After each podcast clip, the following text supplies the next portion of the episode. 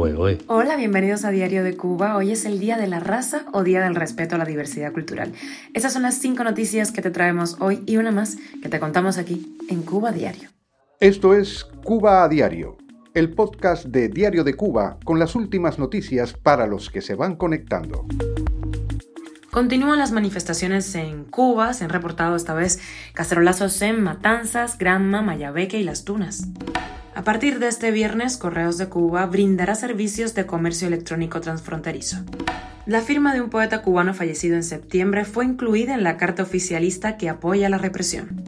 El régimen de Cuba vuelve a quedar expuesto ante la ONU apoyando a Rusia en una votación. Estados Unidos analiza otorgar libre visado para los cubanos con nacionalidad colombiana. Esto es Cuba a Diario, el podcast noticioso de Diario de Cuba. Se siguen dando manifestaciones en Cuba. Según información recopilada en redes sociales, se reportaron cacerolazos en Boca de Camairoca y Pueblo Nuevo en Matanzas, también en Hershey, San José de las Lajas de Mayabeque, Las Tunas, Granma y Reparto Sueño Santiago de Cuba. Un usuario llamado Lapín García reportó en Twitter que en el reparto Camilo Cienfuegos se salió a las calles y comentó que Versalles está lleno de policías con perros por lo que sucedió ayer en referencia a protestas en donde se gritó abajo la dictadura. Esos barrios han tenido en todo el día una o dos horas de corriente. A partir de este viernes, Correos de Cuba brindará servicios de comercio electrónico transfronterizo.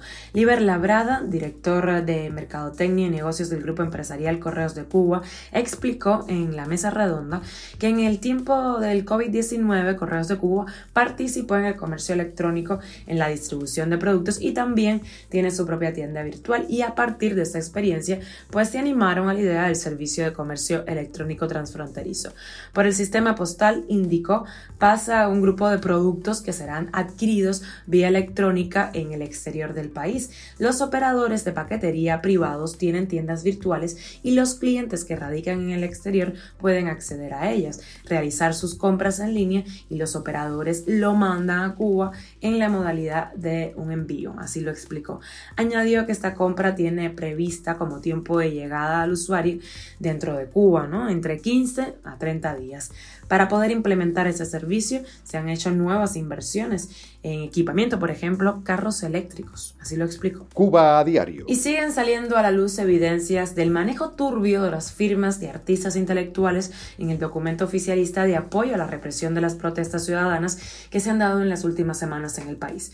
El poeta cubano José Rolando Rivero, fallecido ojo a mediados de septiembre, apareció entre los firmantes. Así lo denunció su colega, el escritor Heriberto Machado, a través de su muro de Facebook. Me consta, dice, que en vida jamás la hubiera firmado. Una de sus frases más conocidas era Yo solo firmo mis libros. La Jiribilla, la revista online del Ministerio de Cultura, eliminó el nombre de Rivero sin ofrecer una explicación ni disculpas. También Machado retiró su publicación, pero la captura de pantalla que hizo queda como evidencia.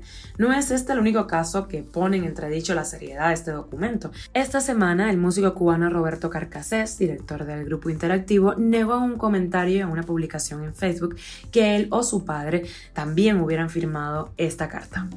Y La Habana se posiciona una vez más al lado de Rusia ante la ONU, votando a favor de que se lleve a cabo una votación secreta de una resolución sobre las anexiones rusas en Ucrania en la Asamblea General de la ONU.